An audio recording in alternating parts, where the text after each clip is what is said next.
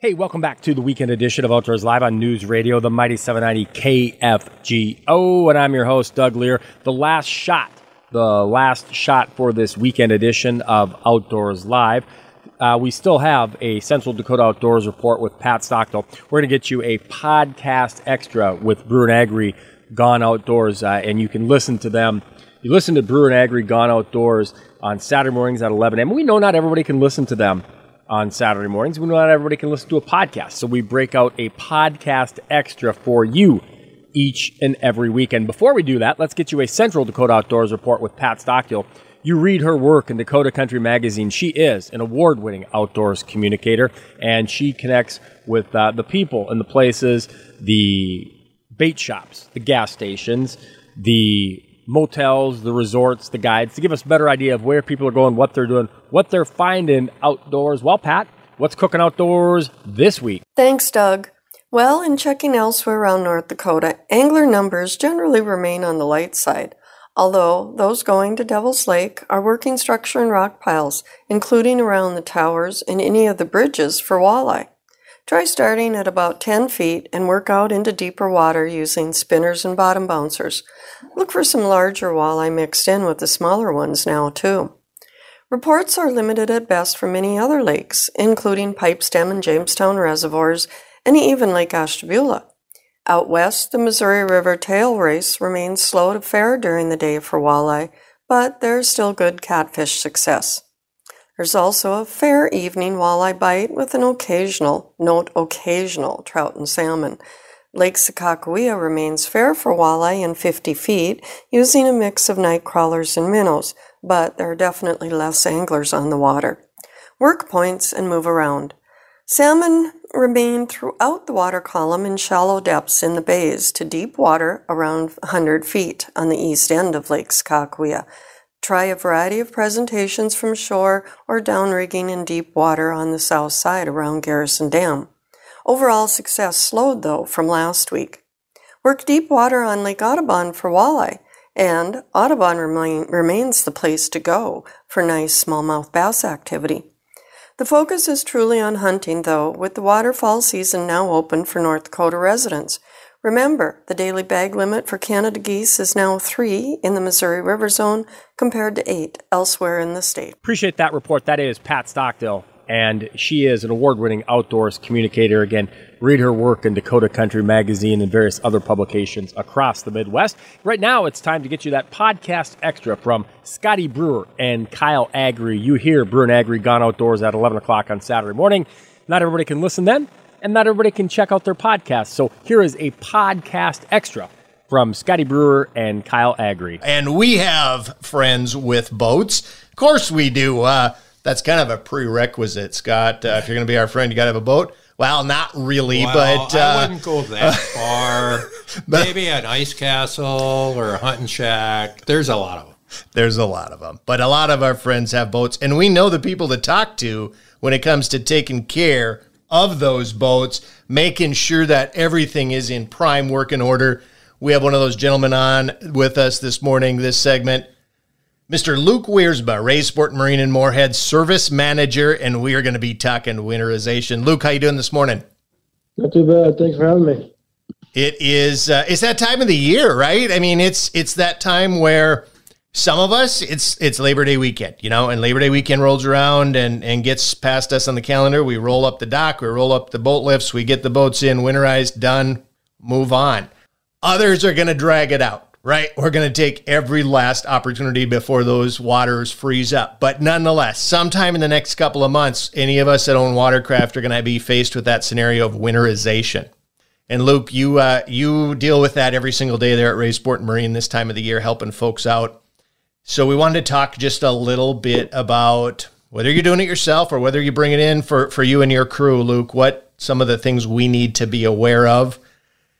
Let's just jump right into it. What are the maybe top two or three things, Luke, that, that we have to be paying attention to when it comes to winterizing our watercraft? Um, I'd say some of the top things check would just be changing the engine oil. Um, you know, make sure you got fresh oil in there, good oil nothing nothing old. Um, filling that tank up full, filling it with stabilizer. Make sure you got stabilizer in there. Changing the, the gear lube. Uh, make sure you got good batteries. Take your batteries out. They're fully charged. Checking the tires and checking your prop. Some of the main things that are checked when you you work on your boat.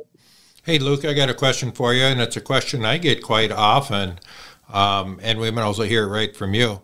Now that we have a lot of, most guys now have four strokes. There's still quite a few two strokes out there. The two stroke, uh, you burn your engine oil. You don't, you don't have to change it. You don't have a gear case. Four strokes, you have a gear case that you need to change the oil on it. If somebody only has very few hours, let's say 10 to 15 hours on it during a season, do they still need to do it? It's you know, it ain't like your car where you know you got three thousand or six thousand miles. If if you use it very little, do you still need to change that oil annually? Um, yeah, this is a question I get a lot too. What I usually tell people is, you know, if you got less than ten hours in, that you could probably you could probably skip a oil change this year, but then for sure next year when you do it, when you winterize your boat, definitely change the oil then. So don't skip more than two seasons. That's great advice. Um, otherwise, if we're talking, you know, normal use, right? If we if we're not using the calendar, how often do most uh, motors require an oil change? Usually, they require them every 100 hours, at least once a season. Got it. So it's either that once a year or the the 100 hours, you know, whichever comes first, and uh, that's a good guideline to go by.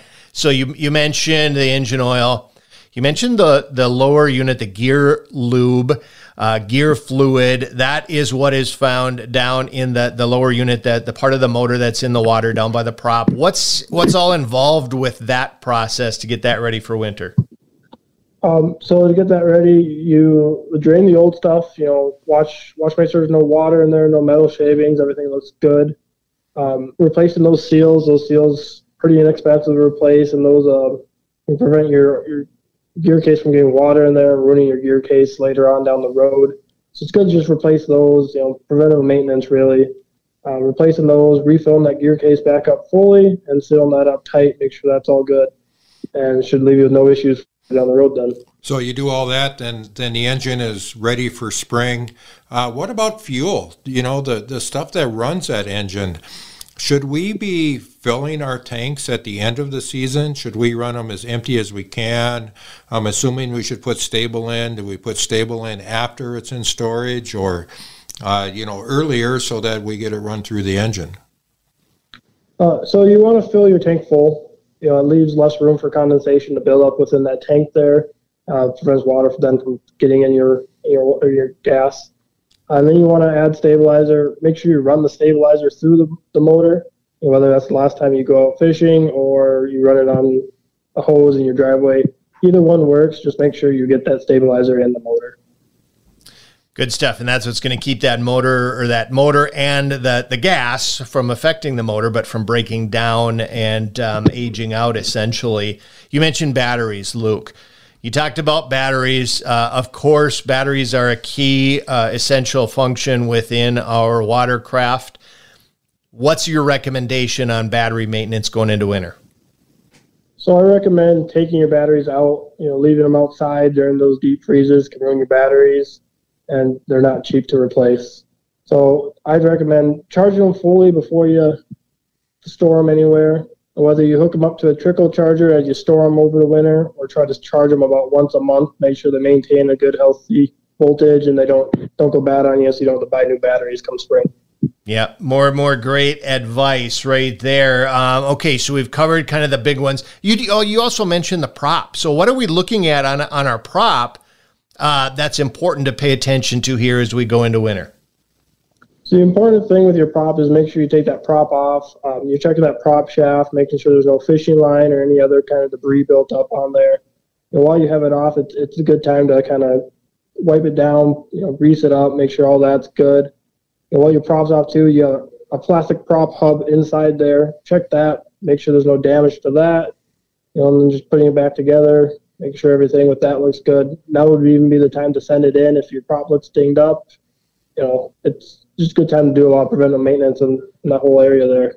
Say, Luke, uh, this discussion has uh, brought a question into my mind that it's not necessarily a winterizing thing. It could be, but when you said condensation in a gas tank, you know, a lot of people will put uh, isopropyl alcohol in, in their cars and their vehicles to get rid of condensation in, in their fuel. Is that ever recommended in engines and in today's engines? Do we, is that something that we want to do? Is that something we should avoid? That's not something I guess I would recommend doing. I'd recommend using, you know, um, probably a, a, a good brand fuel stabilizer running that through it. That should help keep keep any condensation from building up, and especially keeping a full tank, you know, kind of allows no room for that condensation to build up to begin with either. That's good stuff. We're talking to Luke Wiersma, Ray's Sport and Marine Service Manager. We're talking winterizing watercraft, no matter what that watercraft is. Could be your pontoon, could be your fishing boat, your ski boat. It doesn't matter. We got to take care of those things going into winter. Luke, I know a lot of folks listening, uh, they may try and do it on their own, and that's great, but you are the experts. Uh, you've shown that here. We've not really been able to stump you on any of the things we have uh, thrown at you in the last few minutes. If folks want to have you take care, just to that peace of mind thing, so you guys can take care of their boat, what is it that you offer? What's the process? How do they get a hold of you and schedule that? So you can uh, either walk in or call us and set up an appointment.